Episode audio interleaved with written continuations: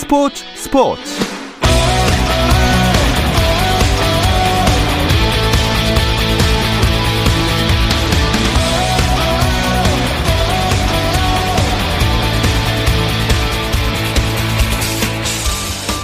스포츠가 있는 저녁 어떠십니까? 아나운서 오승원입니다. 오늘 하루 스포츠계를 돌아보는 스포츠 타임라인으로 스포츠 출발합니다.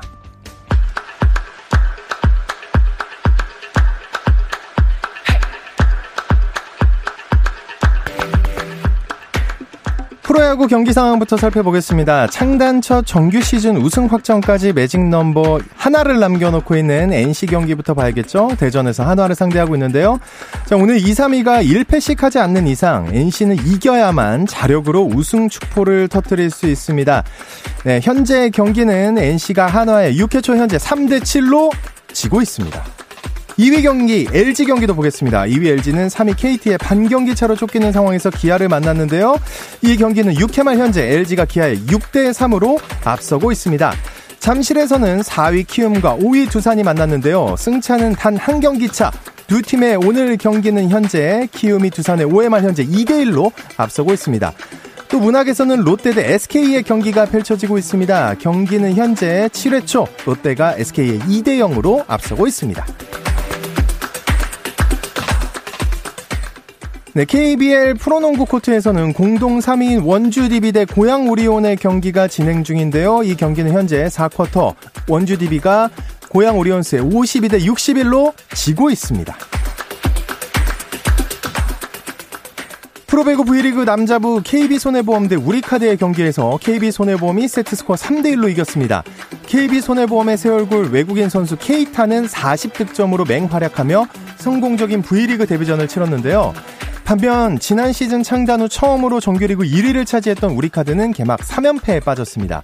한편 여자부에서는 현대건설이 한국도로공사를 세트스코어 3대0으로 이겼는데요. 이 승리로 연승을 기록한 현대건설은 2승과 승점 5점으로 선두로 올라섰고, 반면에 도로공사는 시즌 첫 경기에서 승점을 따내지 못했습니다. 현대건설의 외국인 선수 헬렌 루소는 23득점을 기록하며 팀을 승리로 이끌었고, 정지우는 12득점, 양효진은 10득점을 보탰습니다. 잉글랜드 프로축구 토트넘의 손흥민이 3경기 연속골을 터뜨렸습니다. 손흥민은 린츠와의 2020-2021 유로파리그 조별리그 제2조 1차전에서 팀이 2대0으로 앞선 후반 17분에 교체 투입됐고, 후반 39분 비니시우스가 머리로 준 공을 받아 쐐기골을 터뜨렸습니다. 이건 이번 시즌 9호이자 3경기 연속골인데요. 토트넘은 루카스 모우라의 결승골, 상대 자책골, 또 손흥민의 추가골에 힘입어 3대0으로 이겼습니다. 코로나19에 감염돼 자가격리 중인 세계적인 축구스타 크리스티아노 호날두가 재검사에서도 양성 판정을 받았습니다. 재검사에서도 양성이 나오며 오는 29일 유럽 챔피언스리그에서 호날두와 메시가 맞대결할 가능성은 더욱 낮아졌는데요. 스카이 스포츠 이탈리아는 호날두가 바르셀로나 경기 24시간 전에 코로나19 검사를 다시 받을 예정이라며, 음성 판정이 나오면 호날두는 경기에 출전해 메시를 만날 수도 있다고 전망했습니다. 미국 프로야구 세인트루이스의 김광현이 2주간의 자가격리를 마치고 귀국 기자회견을 열었습니다. 김광현은 가장 기억에 남는 순간으로는 첫 승을 거둔 8월 23일 신시내티 레지전을 꼽으며, 경기 때는 떨리고 집중하느라 몰랐는데 인터뷰에서 울컥했다며 내 꿈을 이룬 게 기뻤다고 회상했습니다. 김광현은 올해 재활운동도 열심히 하고 몸도 잘 만들면 내년에는 더욱 좋은 성적을 거둘 수 있을 거란 자신감이 있다고 밝히기도 했습니다.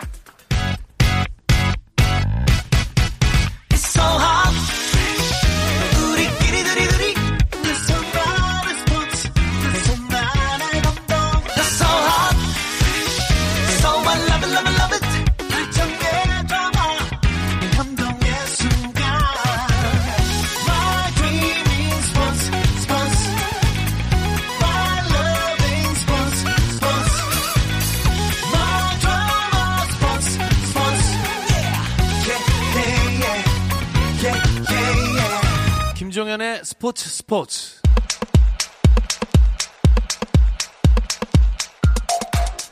네, 국내 축구 이야기 축구장 가는 길 시작하겠습니다. 함께할 두 분 소개해드릴게요. 월간 축구 전문지 포포트의 류청 기자님 안녕하세요. 네, 안녕하십니까. 네, 또 서호정 축구 전문 기자님과 함께합니다. 안녕하세요. 안녕하세요. 네, 얼마 전에 벤투호 대 김학범 스페셜 매치가 큰 관심을 모았는데 이번에는 여자 축구 대표팀이 비슷한 대결을 했죠? 네, 바로 어제였습니다. 22일에요. 파주 스타디움에서 말씀하셨던 대로 20세 이하 월드컵, 20세 이하 대표팀과 여자 A 대표팀이 경기를 벌였는데요.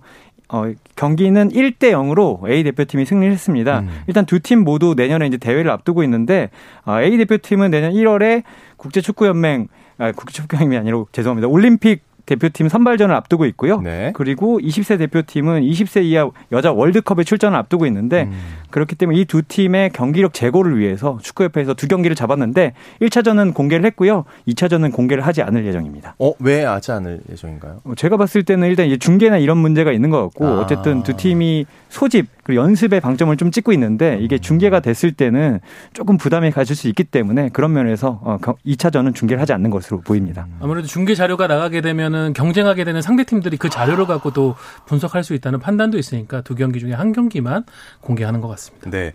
근데 사실 언제 들으면 전력상 A 대표팀이 무조건 우세한 거 아닙니까?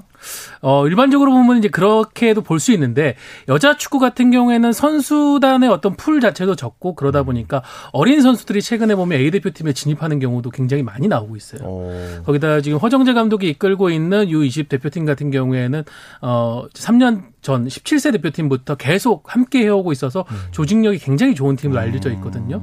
그래서 이번 경기 때도 보면은 전반에는 대등한 경기, 오히려 찬스는 20세 이하 대표팀이 더 가져갔을 정도로 그런 전방 압박 이런 부분들이 좋았는데 역시 후반이 되니까 체력이나 경기 운영에서 언니들이 조금 더 앞서더라고요. 아, 그렇군요. 이 경기는 근데 직관이 가능했다고요, 관중들. 네, 일단 1,000장 정도 표를 팔았는데 공식 판매량은 350장이었다고 합니다. 그리고 총 입장 관중, 그러니까 기자들까지 다 포함하면 441명이었다고 하는데 일단 판매수로 보면 적은 것 같지만 주중이었고 오후에 한 걸 생각했고 이게 또 파주였거든요. 괜찮은데요? 그래서 여자 선수들이 연차 내고 보러 오는 사람들이 있을 것이다 라고 했는데 실제로 조금 있었던 것 같고요. 있었다. 네, 어쨌든 여자 축구 열기가 조금 뜨거웠던 것 같고 경기력도 말씀하셨지만 정말 치열하게 해서 남자 대표팀의 스페셜 매치보다도 재밌었다. 이런 평가도 좀 있긴 있었습니다. 그 정도예요? 자, 그러면 또 두 번째 게임 안 하는 게 좀 아쉽긴 한데 팬들의 바람은 어쨌든 여자 축구 대표팀의 올림픽 본선 진출일 텐데 유럽에서 뛰고 있는 선수들까지 합류하는 게 쉽지 않아 큰일이네요. 네, 현재 지금 유럽 무대에 지소연, 조소연, 이금민 선수가 잉글랜드 무대에서 뛰고 있어요. 슈퍼에이스들 아닙니까? 그렇죠. 지금 여자 대표팀에서 굉장히 중요한 역할을 해주는 선수들인데 이 선수들의 공백을 메우는 게 쉽지 않을 것이고 과연 플레이오프 예선 때 이 선수들이 차출돼서 올 수 있을 것인가. 왜냐하면 지금 피파가 이 경기 같은 경우는 여자 대표팀 같은 IOC 올림픽위원회 주관이지만 여자 대표팀은 올림픽이 A매치에 포함이 되거든요. 최근에 피파가 내린 해석에 의하면 자가격리 기간이 5일을 넘어설 경우에는 이 의무 소집을 피할 수 있다라는 코로나 시대에 맞춘 새로운 조항을 냈어요. 근데 우리나라는 14일인데. 아, 그렇죠. 그러다 보니까는 우리나라에서 이제 나가는 선수들의 차출도 어떻게 보면 피할 수도 있지만은 들어오는 선수의 차출도 소속팀들이 거부할 수 있는 권리가 생겨버릴 수 있는 거죠. 그래서 그 선수들의 공백을 메우는 것도 콜린벨 감독의 상당한 큰 고민이 될 수 있어요. 물론 최선의 상황은 그때는 이제 코로나 상황이 많이 나아져서 선수들이 그런 부담 없이 오는 거일 텐데 그래서 이제 콜린벨 감독이 이번 소집에는 26명의 선수, 특히 그동안 소집하지 않았던 30대 베테랑 선수도 다수 선발해서 지금 테스트를 하고 있습니다. 아, 테스트를 하고 있다. 자, 중국과의 도쿄올림픽 최종 예선이 얼마 남지 않았죠? 네. 일단 그래서 조직력을 좀 끌어올려야 되고 콜린벨 감독이 사실 전반에 좀 밀린 거에 대해서 20세대 이하 대표팀은 많이 모였는데 우리는 많이 모이지 못했다. 때문에 일단 훈련하는 과정이라고 생각을 한다. 그래서 일단 이긴 거에 방점을 찍었다라고 얘기를 했을 만큼 이제부터가 좀 중요하고요. 서호정 기자 얘기한 것처럼 이제 베테랑들도 앞으로 기회가 있을 때마다 모을 것으로 보이니까 조직력을 끌어올리고 아까 말씀드렸던 유럽파 선수들, 이 선수들이 다 공격진과 이제 미드필더가 있는데 이 결정력을 어떻게 끌어올릴 것인가 이 부분을 이제 콜린벨 감독이 좀 고민할 것으로 보입니다. K리그도 끝이 얼마 남지 않았습니다. 네, 올 시즌 코로나 때문에 개막이 5월에 하다 보니까 단축 시즌이 됐고 전년 시즌보다는 약 한 20% 이상의 경기 수가 줄었는데, 그러다 보니까 K리그 1은 정규리그 이제 2경기, K리그 2는 3경기가 남겨놓고 있습니다. K리그 1은 현재 우승 다툼 굉장히 치열하죠. 네. 그리고 강등 싸움, 1위 싸움 이상으로 치열합니다. K리그 2도 지금 K리그 1, 내년 시즌 K리그 1으로 다이렉트 승격을 할 수 있는 우승팀을 가리는 대결, 그리고 최종 2위는 또 올 시즌은 특별하게 바로 또 승격을 할 수 있거든요. 네네. 그래서 플레이오프 경쟁, 요게 굉장히 치열하게 벌어지고 있습니다. 네. 지금 보니까 1, 2위가 승점이 같고, 마지막 11, 12위는 또 한 점 차인데, 현재 10위 부산, 11위 성남, 12위 인천까지는 강등 사정권에 있는데, 지금 성남이 경기를 하고 있죠? 네, 지금 성남이 경기를 하고 있는데, 지금 후반 27분, 28분 현재 2대1로 이기고 있습니다. 바뀌었네요? 네, 그리고 성남이 사실은 한 골을 먼저 내주고 시작을 했는데 나상호 선수와 토미 선수가 전후반에 연달아 골을 터뜨리면서 역전을 했거든요.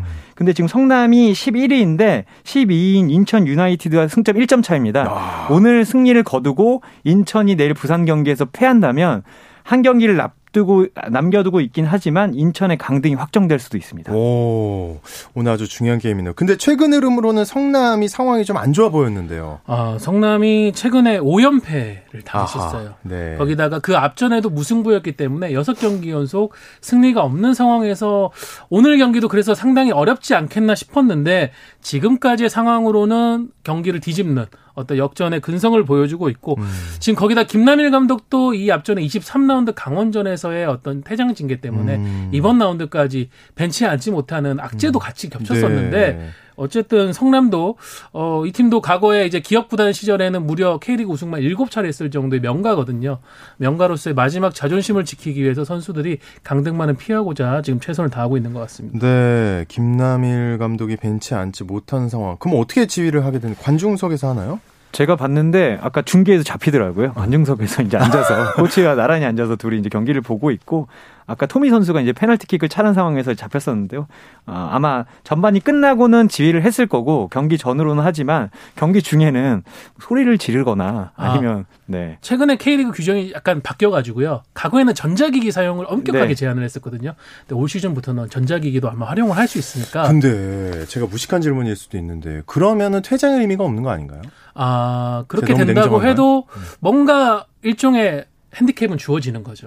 즉각적인 어떤 코치들과의 상의나 이런 걸로 최대한 빠르게 상황을 만들 수가 있는데, 어쨌든 무선 전자기기라도 가는데 또 시간이 걸리고 상황에 대한 판단의 시선이 코치들과 또 다를 수도 있으니까 그런 부분도 약간은 문제가 될 수 있죠. 위에서 볼 때 더 잘 보이지 않을까요?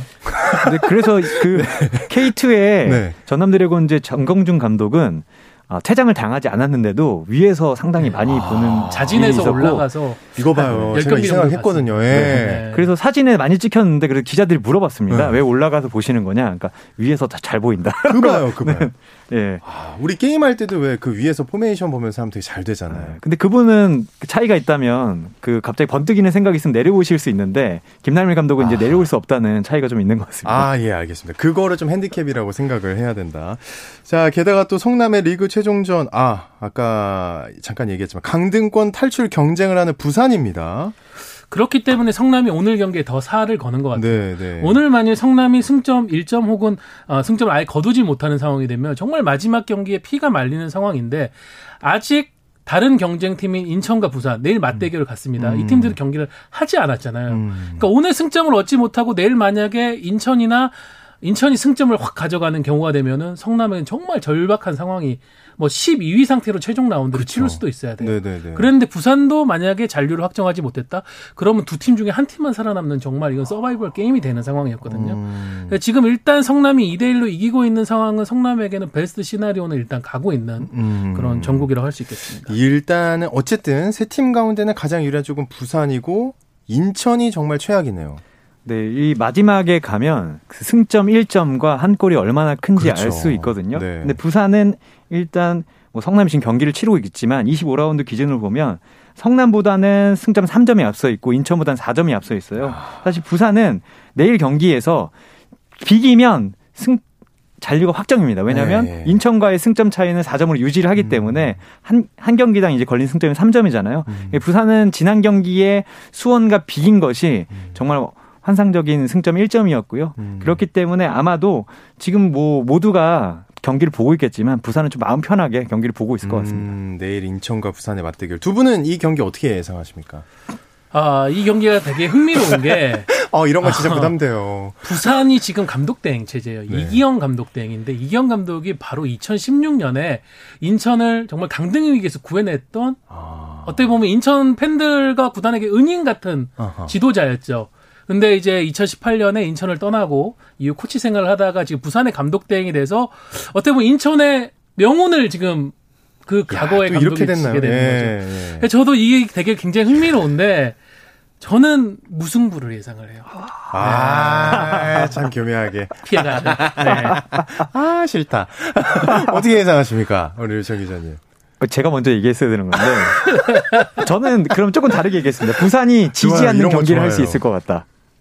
뭐예요 그게? 왜냐하면 지지 않는 부산이 사실 지난 경기에서는 비기긴 했지만 경기를 잘했습니다. 그러니까 결정력이 좀 떨어져서 그렇지 단단하게 지키면서 빠르게 역습하고 세트피스 상황에서도 좋은 모습을 보여줬는데 말씀하셨듯 이기영 감독 대행이 위기 때 정말 빛을 발하는 분이거든요.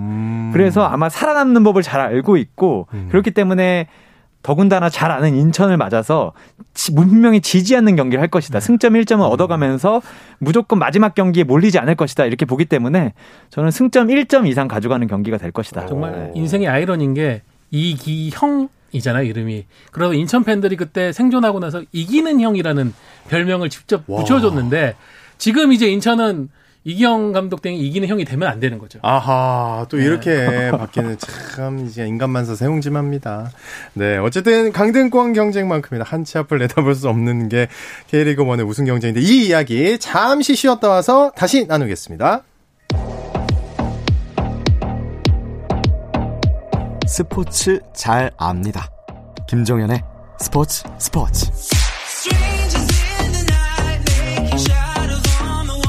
4분이나 됩니다.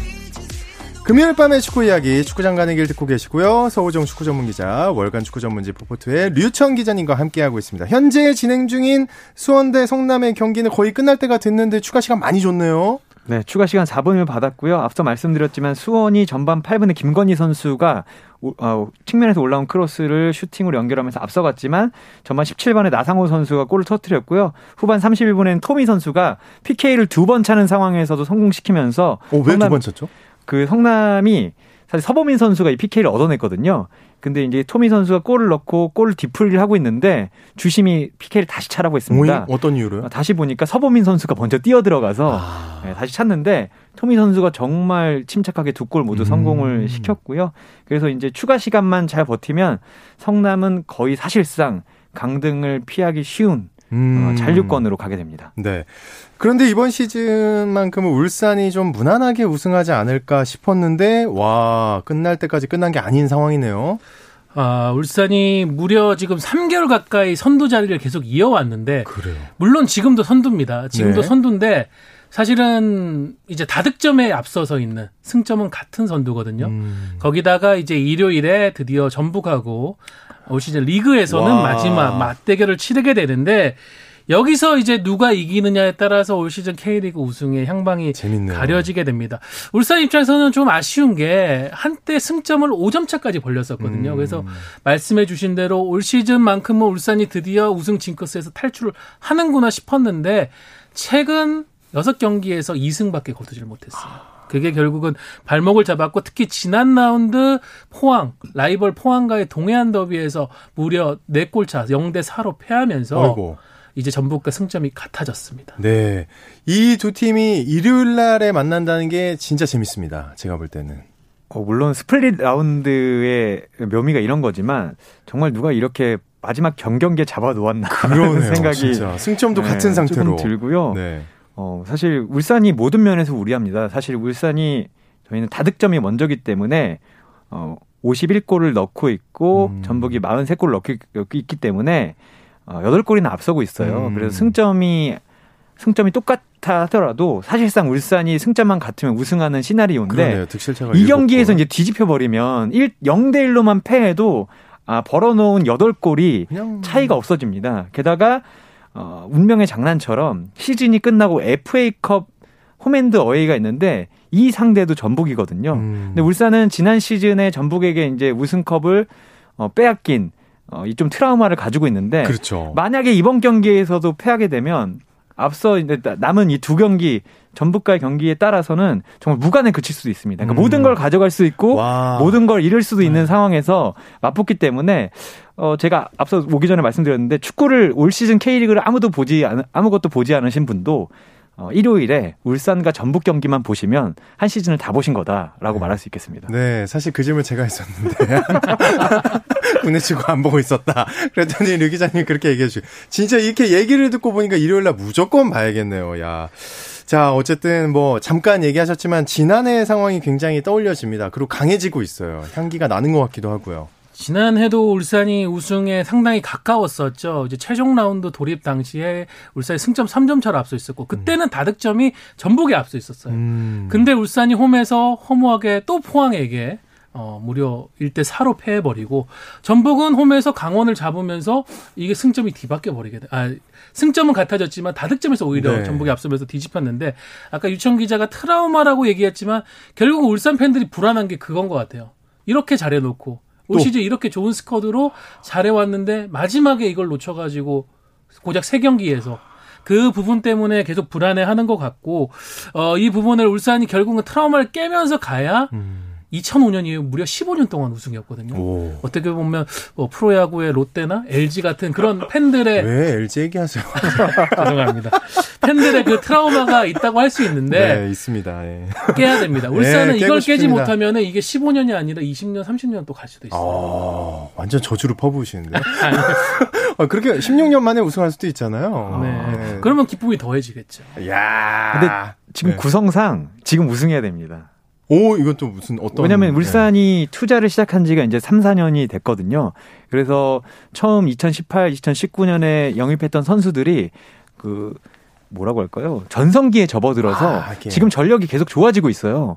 근데 다음 시즌은 또 어떻게 될지 모르는데 드래곤볼을 모았으니까 지금 우승을 해야 되는 상황이고. 요즘 스포츠계에 자주 쓰는 표현이 윈나우라고 하잖아요. 네. 지금 우승하지 않으면 안 된다. 무조건 오, 지금 우승해야 돼. 오. 그걸 위한 스쿼드를 구축을 했거든요. 울산은. 네, 왜냐하면 사실 이렇게 팀들이 돈을 많이 쓰기 시작할 때 초반에는 젊고 유능한 선수들을 모으는 경향이 있어요. 20대 중반 아니면 늦어도 후반 정도에 모으는데 울산은 30대 초반 선수들을 모으기 시작했어요. 지금 당장 우승하려고. 네, 그러니까 예를 들어서 지금 85년생인 이근호 선수 같은 선수들을 모았는데 이근호 선수가 이제 86년생이니까 내년에는 한국 나이로 37살이 됩니다.